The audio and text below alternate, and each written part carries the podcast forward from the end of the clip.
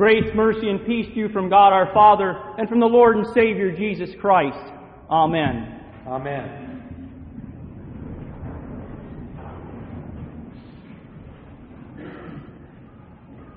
From the Gospel according to St. John.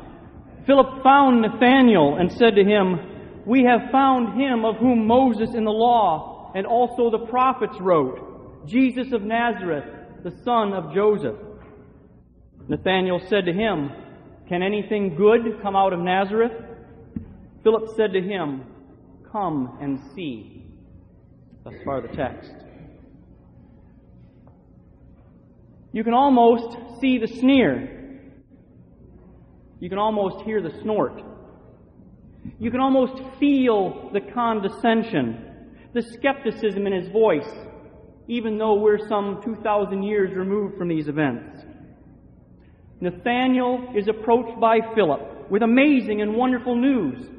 The Savior, the Messiah promised by God's Word and God's prophets, has come to the people of Israel at last. But Nathanael's reaction to this joyous news isn't much different from modern humanity's reaction, is it? Pretty much a, yeah, right, whatever sort of response.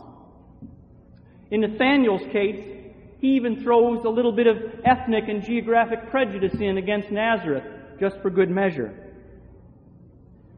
Nathanael's skepticism does not dampen Philip's enthusiasm, however. Philip does not slink away discouraged. He doesn't stomp off angry at the rejection. He doesn't adopt the, well, if you won't listen to me right now in telling you the gospel, to hell with you then sort of attitude that too many self styled Christians have toward those who don't eagerly and immediately accept Jesus. Instead, Philip calmly and pleasantly makes a simple suggestion to his friend Come and see. No pressure, no chastisement, no guilt, just come and see. You see, Philip had been reached by the words of Christ, and he trusted in those words. And he trusted that Christ's words would have a similar effect on Nathanael, which of course they did, and dramatically, as we heard a moment ago in our gospel lesson. Some of you might have asked the question if this is the feast of St. Bartholomew, then why is this fellow Nathanael having such a prominent place in the reading? Where's Bartholomew? Well, in all honesty, I had to do a bit of a double take when I first glanced at the lessons for today, too. It took a brief moment for my aging and ever fading mind to connect the dots and realize, oh, yeah, it's the same guy. It's one of those many places in Scripture where we're thrown a bit of a change up on names. It's sort of like the issue with Peter and Simon and Cephas all being the same individual or where the Lord changes Jacob's name to Israel, and so on. In this case, it seems that Bartholomew was more likely either a formal or a derivative form of the man's family name, possibly like today calling somebody Smithy or Jonesy. On the other hand, unlike the other three gospel writers, Mark, Luke, and Matthew, St. John was a fellow fisherman on the Sea of Galilee and he may have been quite familiar with Nathanael. He alone among the evangelists calls St. Bartholomew by his given name. That the important thing about Nathanael or Bartholomew in our text today is not what we call him, but the fact that Christ called him, using Philip as his instrument to convey the gospel. The events that we read about here come as part of the early but continuing process of Jesus beginning to gather together those who would become his followers.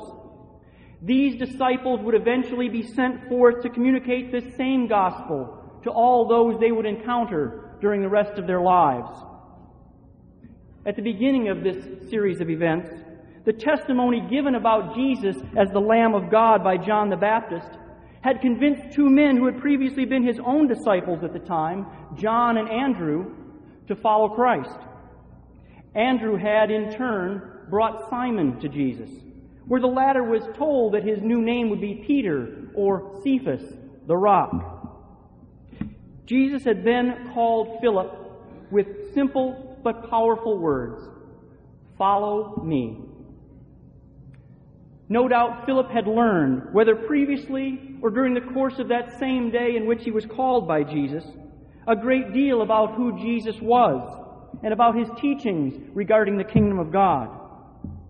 Philip is so moved and excited by this gospel message that he seeks out Nathanael to share this news. And here, in stark contrast to Nathanael's initial reaction, we can almost see and hear and feel the joy and the glee in Philip as he tells his friend, We have found him of whom Moses in the law and also the prophets wrote. The promises and the hopes of centuries, not just the hope of Israel, but the hope of all the offspring of Adam and Eve, was now coming to its full culmination and its fruition in Jesus, this man who had grown up in tiny backwater Nazareth. Salvation from the venom of sin and from the sting of death was being given to mankind in response to the good news. Nathanael has merely a yawn, a so what. Can anything good come out of Nazareth? He says. For that matter, can anything good come out of Austin? Out of this congregation? out of you and me? Or have you reached that point of cynicism and boredom where your Christian faith, your trust in, and your hope in the gospel message of salvation prepared for you in Christ Jesus just isn't all that exciting anymore? Do you come here on Sunday morning out of habit rather than out of motivation? Do you come here out of guilt rather than joy? Do you shower and dress and endure the car ride here because you're pushed to do so by others in your family? Or are you pulled here, drawn here because you recognize your sinfulness and your weakness? Do you really understand your desperate need for forgiveness? And do you come here seeking the distribution of that forgiveness in word and in sacrament? this early part of this gospel lesson, where Philip's enthusiasm is met with Nathanael's scoffing, is but a small microcosm of what had been happening throughout the course of Jesus' ministry. Some Jews, and some others who paid attention to the Scriptures, those who searched there to understand God's purposes and received His message with open hearts, would accept Jesus as the, as the Messiah. Others those who either ignored the scriptures or saw them merely as a historical account of the people of Israel, or a prescription for morality, or a model for the governance of society, didn't receive that offered grace in faith. So it remains yet today. God's word continues to reach many people, and yet it is rejected by many others. Even within many religious circles, the Bible has been reduced to merely a collection of myths and embellished historical events, or a handbook for trying to determine what would Jesus do, or a manual on how America should behave in order to please God. But God didn't leave Nathanael wallowing in his skepticism, or else we wouldn't be here observing the feast of St. Bartholomew today. Nathanael had a friend in Philip a good friend who had faith in Jesus. And Philip had a calm confidence about his faith, confidence that allowed him to simply offer Nathanael the opportunity to come and see. It's a classic example of relationship evangelism, which, if you stop to think about it, is really the only kind of evangelism that there is. After all, it's difficult for anyone to start any sort of relationship let alone the sort of personal relationship with Jesus Christ that we know is essential to saving faith, unless there's been some sort of introduction. How much better when that relationship has been introduced and established through the work and the words of someone who already knows Jesus. In Philip's interaction with Nathanael, we begin to see how evangelism works best. It's a personal thing. And whether it's one on one or on a much larger scale, it's about establishing, developing, and then using relationships in order to share the good news about Jesus with family, friends, acquaintances, and colleagues. If Nathanael hadn't known and hadn't trusted Philip to some extent, do you think he would have been inclined to follow Philip to go see Jesus, to come and see? Who do you know that needs to come here, to this place, to see and to hear and to touch and to taste that the Lord is good? Do they trust you enough to come? Do you trust Christ enough to ask? All Philip did was to speak quiet, calm, patient words, giving his clear testimony about Christ. It wasn't some sort of personal experience story about how he once was a sinner but had found Jesus. Rather, Jesus had come to Philip, and now Philip gives witness to the fact that Jesus was the Messiah, the promised Savior. That confidence and the gentle, unthreatening way that Philip presented the gospel to him convinced Nathanael to set aside his skepticism for a while and to at least come and see what this Jesus was all about. Jesus saw Nathanael coming, and of course, Jesus knew everything about him. He knew that Nathanael had been skeptical when Philip had first spoke to him, and that Nathanael had made no attempt to hide it.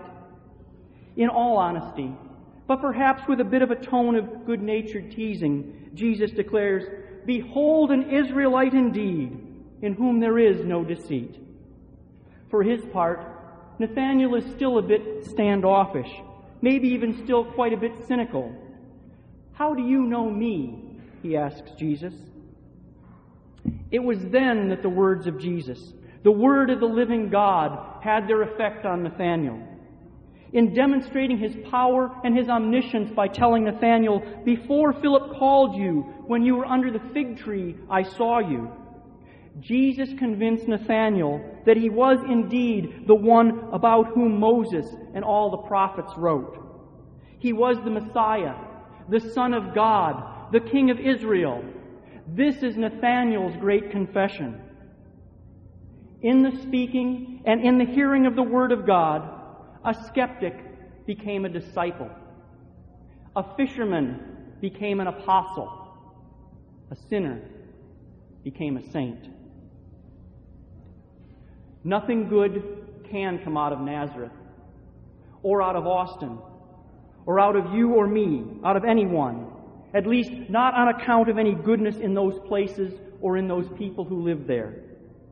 But great good, great wonders, and the miracles of forgiveness, salvation, and eternal life do flow from God, from His church, which continues to proclaim and convey His gospel, and from the faith that He has bestowed on you and on me.